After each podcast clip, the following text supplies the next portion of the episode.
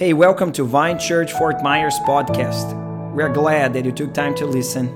We pray that the message of grace empowers you today. Father, fill this room. We yield to you, Holy Spirit. You have the truth. The truth has the power to bring deliverance. If we know the truth, we'll be free and free indeed. Oh God, just change our minds, change our concepts. Let us have a metanoia, conversion, repentance. We want to be transformed by the power of your word. We are open in Jesus' name. Everybody said, Amen. Now, let me settle the, the, the context, the soil here where we're going to walk together. Christianity, it's not a matter of religion. Now, I re- already emphasized that. In other words, it's not a matter of do and don'ts and this kind of ritualistic relationship that is empty of genuine um, inter-exchange of uh, communication. No, a Christianity is based on a right belief. You you rightly believe in God. You have the right concept. You have the right doctrine that supports your faith in a right way. And because you believe right, because you have the right truth, the right doctrine and teaching, this results in a right relationship with God. So, yes, we always say that it's not about religion, but relationship. But this relationship can be stained and tarnished because you are not having the right doctrine. So, you're not believing right. Consequently, your relationship with God is not in the right way, it's not in the right setting. So, this relationship that God intended us to have with Him was meant to be a passionate, it was meant to be an intense relationship, something that really heats up our hearts, that we have excitement with. And most uh, young people uh, and, and some brothers in our church are struggling right now to keep that heat up, that fire in their hearts. It's because of summer, it might be because of post COVID consequence, whatever it is, or because you gave yourself so much to binge online and watching all kind of trash online. I don't know what it is, but now you feel numb, like it's just lukewarm. And we know that God doesn't like to lukewarm relationship. He hates lukewarm relationship. So he wants us back to the, the standard of relationship he called us to have with him in passion, in love, being love and replying and responding to this love. Now, before I jump into the content itself of the message, I have to establish some definitions here so you don't receive this message in a wrong uh, spirit of condemnation. Now, the Bible speaks about two words, very important, that speaks about our identity. The number one is righteousness, say righteousness. Now, righteousness is a legal term that the Bible uses to uh, uh, uh, uh identify us uh, in terms to stand rightly before God. So, righteousness, to be just, to be righteous, it means that you have no blame, no uh, invoice open. There's no reason to relate with God with the sense of guilt. Now, you are innocent. You, you have no charges against you. Again, I'm not speaking this innocent or innocence in uh, relating to naivety, okay, being just immature. No, I'm talking about you have nothing against you. On that day, you're going to be standing before the judge, and the judge you're going to ask your advocate if there is any charges against you and you're holy righteous perfect your mediator advocate jesus christ you're going to say no i paid it all. So there is no uh, uh, guilt on your uh, uh spreadsheet on your stake like you are clean. So the first step to enter in a right relationship with god is as you accept Christ Jesus, you also believe that his righteousness was given unto you. Now, the second concept is holiness. Holiness, different than righteousness, it is a progressive experience. You can grow in holiness, you can grow in consecration, in commitment. Holiness, it's not the Catholic concept of being blameless and without sin. No, holiness means set apart. You are dedicated to. You are for an exclusive use of something. Before that cattle was in the field, but once the Hebrew decided to sacrifice that cattle to God, that bull, that bull now became holy to God, became consecrated to God. Now it's important to understand this because God not only call us to be righteous, He also call us to be holy. Now, that means that while righteousness does not accept progression and graduation, or are you guilt, guilty, or are you blameless? That's the patterns of righteousness. Holiness, in the other hand, accepts progression. You can be more committed, you can be less committed, you can be more involved, you can be less involved, you can be holy or more holy.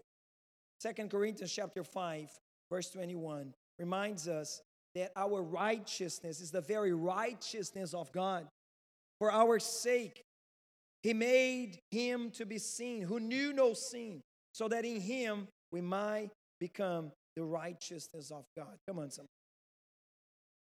First John 4 17, by this love perfected with us. By this is love perfected with us, so that we may have confidence of the day of judgment, because as he is, everybody say, as he is, so also are we in this world.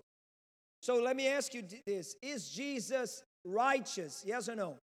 Is Jesus holy? Yes or no? Amen. Now let me ask you this Are you righteous? Yes or no? Are you holy? Yes or no? There you go. So th- that's the hard aspect to believe. Like, so as Jesus is, I am called to be in this world. Now, saying that, I'm not implying that I'm not going to have failures. I'm not going to, you know, stumble. We might have some hiccups during the process, during the journey. But as precious stones, as diamonds, even though you might fall into the mud, into the dirt, the filth will not gonna glue on you because you're so precious that any experience with the living waters will be able to wash you from all sin, clean you again. Now, saying that, I, I'm not encouraging sin here at all. I'm actually calling you to be back where God meant you to be to, to actually stand in the identity God called you to have. You are called to have a heavenly dignity. Speaking to a young man, and he was just like very casually speaking about his datings, and he's a believer. And uh, after he spoke with me, I just said, Why you are dealing dating like everybody else in the world? Don't you know that you are called to holiness. Don't you know that you are called to be set apart, different from everybody else in the world? Like you are not meant to be ordinary, common. And speaking to him, I said, Look, you came from heaven. You are going to heaven. This is supposed to be incompatible with you. You start to be convinced. But let me, again, uh, set a little bit more concepts here. In Exodus chapter 3, verse 5, it's the first time the word holiness comes in our Bible. The Bible says that God, speaking to Moses and manifesting his glorious presence in that burning bush, he told Moses, Do not come near, take your sandals off your feet, for the place on which you are standing is holy ground. Now, for 40 years, Moses used to walk around that area and he saw dozens, maybe hundreds of bush, just ordinary, common, dry bushes, okay? Just spread around. But for some reason, that specific burning bush was different, was set apart. And here's very clear why. Because the presence of God was upon that place. And the presence make that, that bush be holy.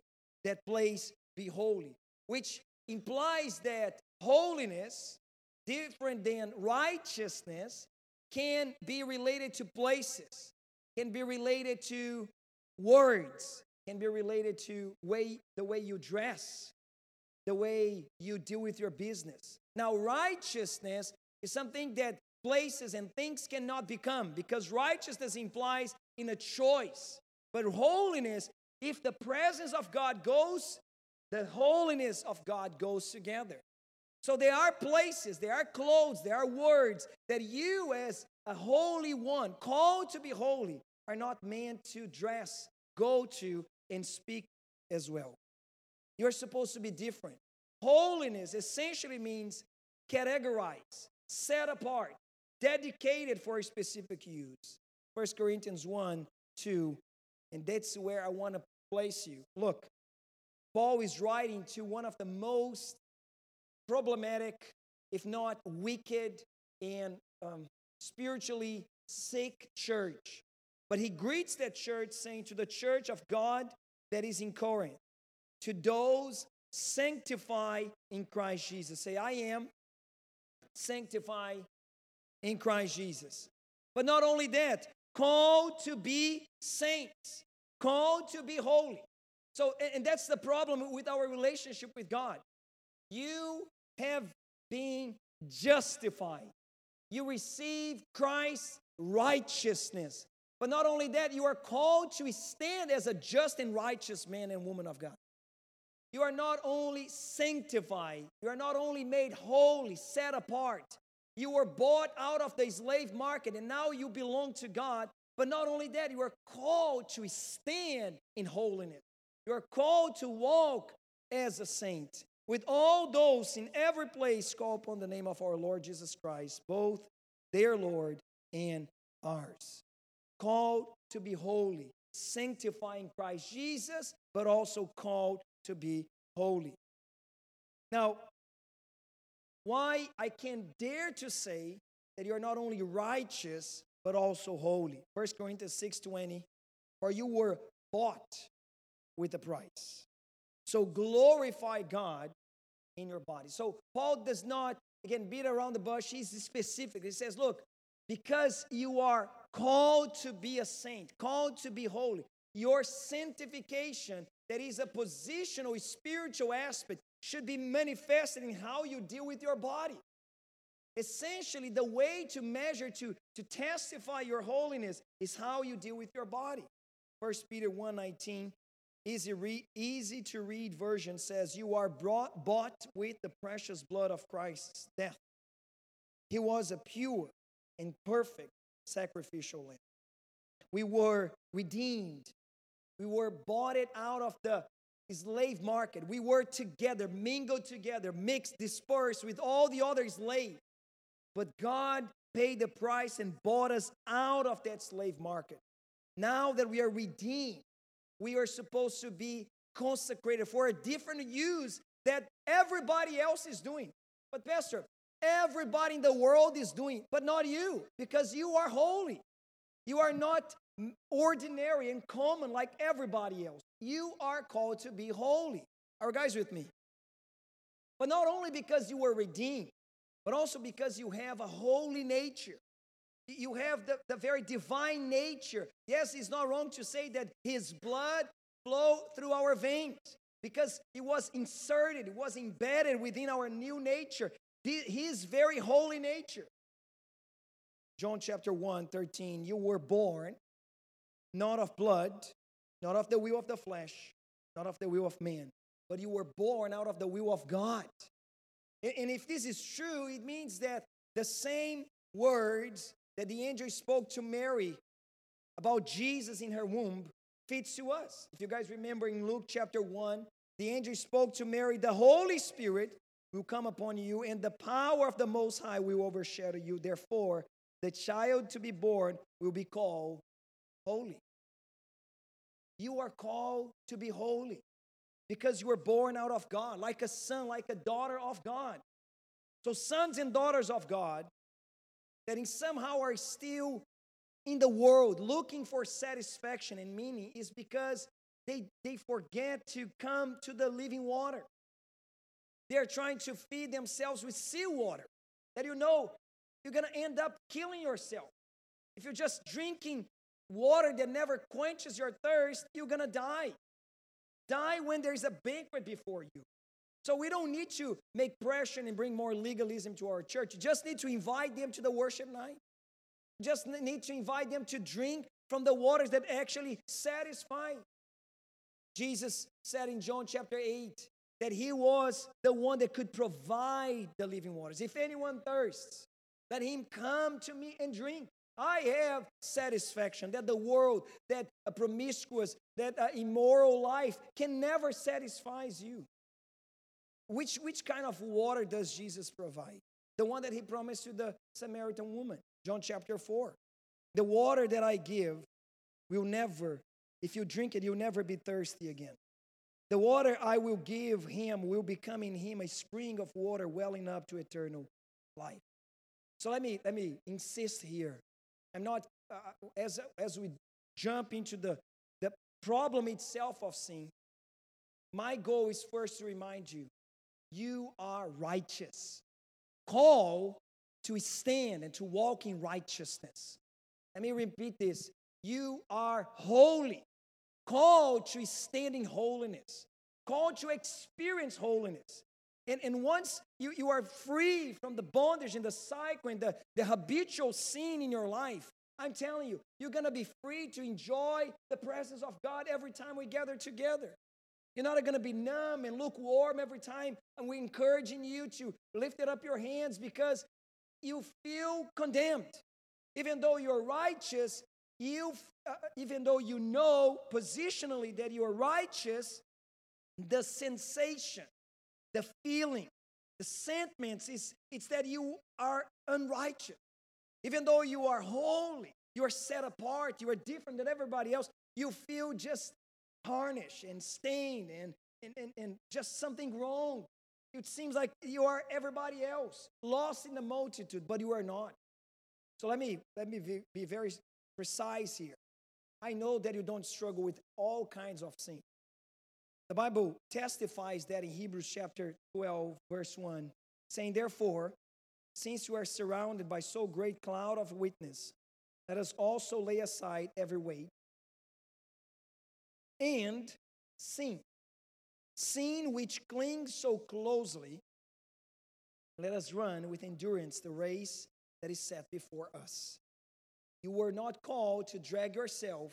You're not called just to walk, not called only to survive. we're called to run, to run with endurance, with stamina, with purpose. But there is some specific sins, and we have to be honest, it's not all the sins, that cling so closely, that tempts you more than everything else. And I have to point out that because of whatever reason, post COVID, uh, depression, loneliness, or simply because of lack of discipline, you a lot of people open themselves for sexual immorality, pornography, compulsive masturbation. And now they are having this uh, uh, almost like this numb and this zombie like relationship with God. You are alive, but you are dead.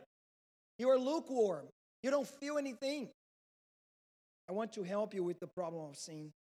And the way to deal with that is understanding this the cycle of sin.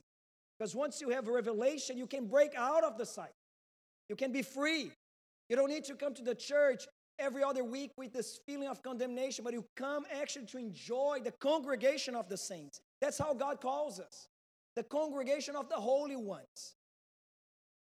Now, speaking about sexual sin, I'm not minimizing the other sins like lies, cheating, corruption, slandering, rage, hatred, resentment. All these sins are very bad, but I have to I have to say what the apostle Paul says like he he plays sexual immorality in a different category. Look what he says in 1 Corinthians 6 18. Flee from sexual immorality. Every other sin a person commits is outside the body. But the sexual immoral person sins against his own body. If someone is hurting constantly his own body, eventually you're going to even die. It's not me saying this, science says this. With any kind of disease, addictions. So I'm going to categorize sexual immorality as a sin against the body as much as any other substance abuse because you are hurting your own body. Are you guys following I'm trying to say? And the consequence is death, is definitely even uh, death. So we don't want that. We don't want you to suffer in your body. We don't want you to live a condemned, accused, numb, cold relationship with God. And more than that, like we have to understand that because, let me speak a little bit about pornography. So, pornography is this horrible lie. One day I heard this, it's very strong, so pardon my words, but that's the, I, I have to agree that pornography rapes your mind. That's the phrase I heard. Because it, it, it creates an image related to the sexual, uh, physiological uh, feelings in your body, all the rush of hormones, rush of uh, uh, bloodstream, and you associated unconsciously the, the sexual images to that feeling, that rush, that uh, um, heart, heartbeat, uh, high frequency heartbeat. And, and then you, as a married man, you, as a married woman, come to your marriage, to the intimacy with your spouse, and you don't have that same rush. And now the beauty, now the dignity, now the holiness of your intimacy with your spouse is lost because your mind was raped by wrong images. Images that usually, usually no, all the time is only a pretending, just a, uh, give me the word, just, it's just fantasy, it's just fake, it's just lies. Many times it's stimulated by drugs, if not by demons. Demons that make that whole scene and wants to create that image. Okay, I have time. I don't want to mystify the thing, but maybe you don't know that. The demons, they lost their right to feel what you feel in your body. This happened in Genesis chapter 8. God restrict them from all feelings regarding your uh, the things they feel in your body. Whatever you eat, taste, uh, uh, the sexual feeling, the sense, the sensations uh, in your nerves. The demons don't have that. So all demonic religion that take people and demon possessed people, they want to experience again that again those feelings. So that's why most of these demonic led religions, they make their um, uh, followers, once they are demon possessed, to smoke, to practice sexual immorality, because they want to feel that again. So I dare to say that most of this pornography world out there, it is totally demon led, demon managed. And you don't want to be part of that. Proverbs chapter 7, verse 27. The wise, speaking about the ways of the adulterous woman, says that her house is a highway to the grave. Sexual immorality ends up to the chambers of death. I don't want that. I don't need that. And speaking about this, I'm not against sex. On the contrary, God is the creator of sex.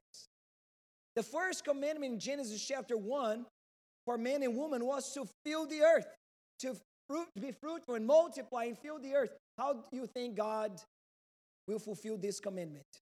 Asking you to lay eggs? No, it's having sex, making sex. So God is the creator. Probably he laughed when he created sex because he said, These are gonna like, they really gonna like this. Praise Jesus because he created sex. It's amazing. But sex is, is an exercise, it's a physical exercise that requires energy. But if you uh, detour your energy toward immorality, pornography, compulsion, masturbation, you're not going to have stamina and energy that should be channeled in the holy matrimony, in the holy practice of love. So, honestly, you don't need any kind of stimulants. Just give yourself two weeks of break, my friend. You're going to love your wife like never before. Seriously. Like uh, celibacy is supposed to be one of uh, sexual arousement instruments given by God. That's why Paul instructs, for example, in 1 Corinthians, that if there is mutual agreement, the couple could separate for a time of prayer. But come back together soon so the devil will not find any space of temptation. What he encourages, you guys can give a break in prayer. So whenever guys come back, God already encourage you, give you creativity and also inspiration for your sexual life. I have to say that sexual sin is different than any other sin, and it is true. All sins are not equal. They might affect our sense of righteousness and holiness, and this might be uh, common to everybody, but the consequences of sins are different. I dare to say that people that fell in sexual immorality and keep a sexual immoral lifestyle, their lives always ended up in misery. I know people that, couples that struggles with respect, with their words, but they can endure. They can't find a way out. But very, very few couples that face infidelity through sexual immorality can actually survive. Okay, Pastor, how can we break the cycle? Number one, all sin starts with temptation. Now, temptation itself is not a sin. Temptation is just that smell, it's just your instincts being aroused, being attracted to something that instinctively God placed within you. So, temptation is not a problem because even Jesus was tempted. Hebrews chapter 4 15.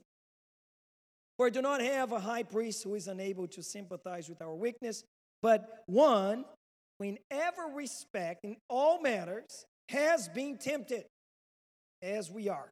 Say, Thank you, Jesus. So he knows your temptation. Being tempted is not a problem. I, I need to say that because some people say, I'm already tempted. So let me just dive into the mud. You are dumb. Because temptation is just a temptation.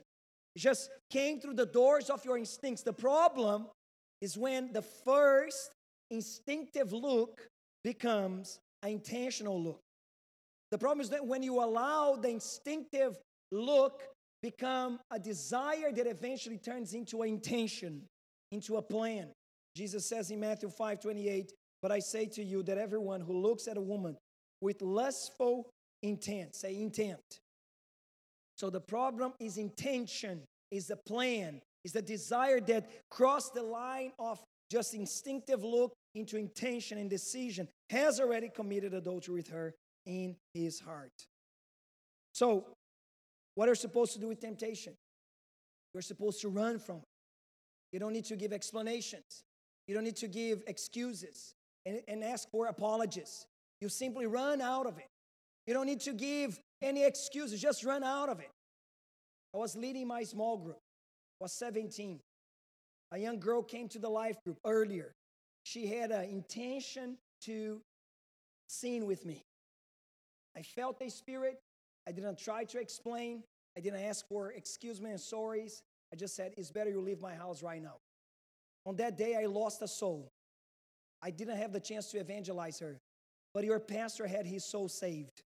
And that's why I'm standing here. There are moments that you don't need to explain medicine, you just run out of it. You just need, you just don't, don't try to uh, uh, explain to Potiphar's wife. You just flee from her. You just get away from it. Temptation, you don't resist. You simply run away. So why are you going to be around the danger when your life is at stake, your marriage is at stake? Just run out of it. Look, create fences of protection. Give access to your spouse to every access in your phone.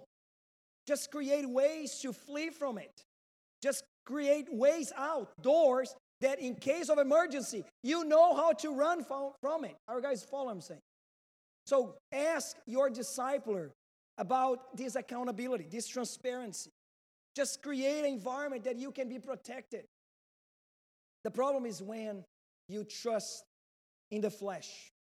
Because once you trust in the flesh, which is the second point, you're gonna fall. I'm saying this is because people say, no, no, no, Pastor, everybody can have a hard time with this matter, but not me. Oh, Pastor, I can deal with that. Yeah? So, welcome to your fall. Welcome to your ruin. Proverbs chapter 16 let us know that the pride goes before destruction, and the haughty spirit before, before a fall. So, if you want to really Convince yourself that you can resist that. I'm telling you, the next step is your fall. The next step is that you're going to end up falling and failing again, making the same mistake, watching again, committing the same immorality. James 4 6, the apostle says he gives more grace. Therefore, it says, God opposes the proud, but gives grace to the humble. I always like to read this verse and say, look, we can sing the song and the demons can tremble and leave. You can, you know, maybe uh, change the circumstances in your life. But when God opposes you, my friend, who can resist him? So just be humble. Say, God, I, I, I can't. I'm weak. I, I need your grace now. And when you are humble enough to recognize that you can't, you receive more grace. The strong walks by himself and falls, but the weak is carried by God's grace. And therefore, he can never fall. Someone said that the best place to be to never fall is to be in your knees. Because there you will always receive grace to endure. Romans 13, verse 14 says, But put on the Lord Jesus Christ and make no provision for the flesh. Don't make provision for the flesh. There are people trying to overcome the flesh with the flesh. You're going to end up falling into sin again. You only overcome the works of the flesh being filled with the fruits of the Spirit. That's how we overcome the flesh. Surrounding yourself with the life of the church, making sure that you are a religious, if you want to say, attendee of your life group. Rain or sun, earthquakes or hurricanes. I'll be my life group this semester because I need grace. I don't have the luxury to play around my scene anymore. I want to I wanna my life change. I need grace. And let me say something. Because people are going to say, "Pastor, but you know, we are under the grace now." And and that's that's why I don't worry anymore. That's right. You don't need to be conscious about sin all the time. But look, if you are practicing a, a, a lifestyle in sin, you're going to have consequences. I'm not saying you're going to lose your salvation. I'm not going to say you're going to be cursed. In other words, you're going to receive a hundredfold consequence. But there are consequences. Look what it says. For the wrongdoer, Colossians 3:25, will be paid back for the wrong he has done. And there is no partiality. Oh no, Pastor, I like when you preach grace. I was enjoying so much. Yeah, but the, the apostle of grace that taught us grace wrote this verse for us that when you put your hands on the fire, you're gonna burn. Praise God for that because He wants you alive. Imagine if you never feel in the heart when you put your hand on the fire, you're gonna be killed, dead. Are guys with me? so the consequence of our sins, it's actually another expression of grace. It's God's love to us to alert us, to warn us that we might hurt ourselves. But again, I don't want to beat around the bush. I want to be straightforward, like Paul said. First, First Thessalonians chapter 4, 3. For this is the will of God, your sanctification, that you abstain from sexual immorality.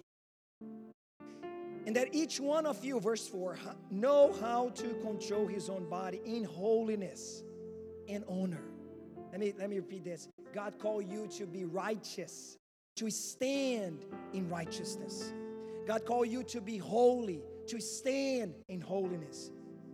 You are meant to have a heavenly dignity, honor. So stop with this dating that is making you always fall into sexual immorality. Couples that are sleeping to each other and they are children of God.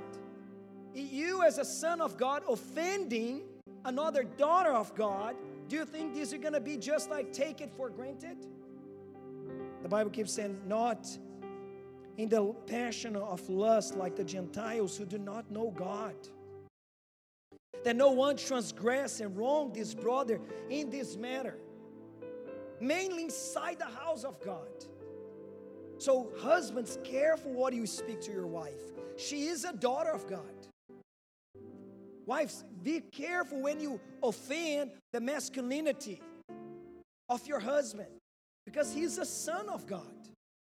So, no one inside the house should transgress and offend a brother, a sister on this matter because the Lord is an avenger in all these things. as we told you beforehand and solemnly warn you. Again, who can defend you when God stands against you? When you hurt a sister, when you defraud her heart, when you in your depravity touches the sister's body improperly, who gonna defend you against God? For God has not called us for impurity, verse 7, but in holiness. Therefore, whoever disregards this disregards not man, but God who gives his Holy Spirit to you. All right, Pastor, so what I'm to do now, because uh, I'm failing this. I, I'm, you know, bringing some side effects, consequences of post COVID time, loneliness, so much time spent in the internet. Okay, how to break the cycle of sin is understanding the cycle, but never fall into guilt and in the law. That's the number three. You never fall into guilt and in the law. Guilt is the inevitable feeling over those who are born again. If you fail and fail, you will feel guilty. But the feeling of guilt is useless. And the only way out of the cycle is not standing and lingering and spending time in that mud of self pity. Because this is just another facade of self righteousness. It won't fix the problem. What you have to do is what Apostle John tells us to do in 1 John chapter 1 verse 9. If you fail, you confess your sins, 1 John 1 9, because he's faithful and righteous to forgive us our sins and to clean us from all unrighteousness, all feeling, all sensation, all perception, your wrong perception of unrighteousness because you are righteous. You are not meant to be there in the in the mud of guilt and condemnation. And let me say something. If you are there for long, it's because you still have the wrong mentality of the law. 1 Corinthians 15 56. The sting of death is sin, and the power of sin is the law. The power of sin that auto feed the cycle is the condemnation of the law. If you condemn yourself as a way to balance the scale, if you are still doing the, the wrong oath of infallibility, I'm not gonna fall in this ever again, God, I promise you. You're gonna fall again. Don't do that. Just come humble before God. Verse 57 But thanks to be God who gives us the victory through our Lord Jesus Christ. So don't fall into the law mentality of self condemnation. But through Jesus Christ, find your way out from condemnation. Remind that I am righteous. I am holy. I'm not meant to be connected with these ordinary, common things of sin anymore. I'm out of this world. I'm going to heaven. I came from heaven. I'm redeemed. I'm loved. I, I am saved and I have the nature of God within me. God, I'm sorry I failed, but God, I'm the righteousness of God. I am called for greater things, God. I'm sorry because I, I broke my dignity, but here I am again back into the throne of grace and mercy. That's how I do every time I fail. If there is condemnation, I don't try to feed that as a way to balance my scale, to be good with God, and somehow deserve His goodness. No, no, no, no, no. Romans chapter 2, verse 4. The goodness of God is my way out. The more conscious I am of His grace and goodness, more transformed, repentant I am. Don't you know that the riches of His kindness and forbearance and patience was given to you? His kindness was given to man to lead you out of the cycle of sin, lead you to genuine transformation. So, temptation, fall, you don't need to get yourself into condemnation and guilt. Just accept the redemption and your identity back.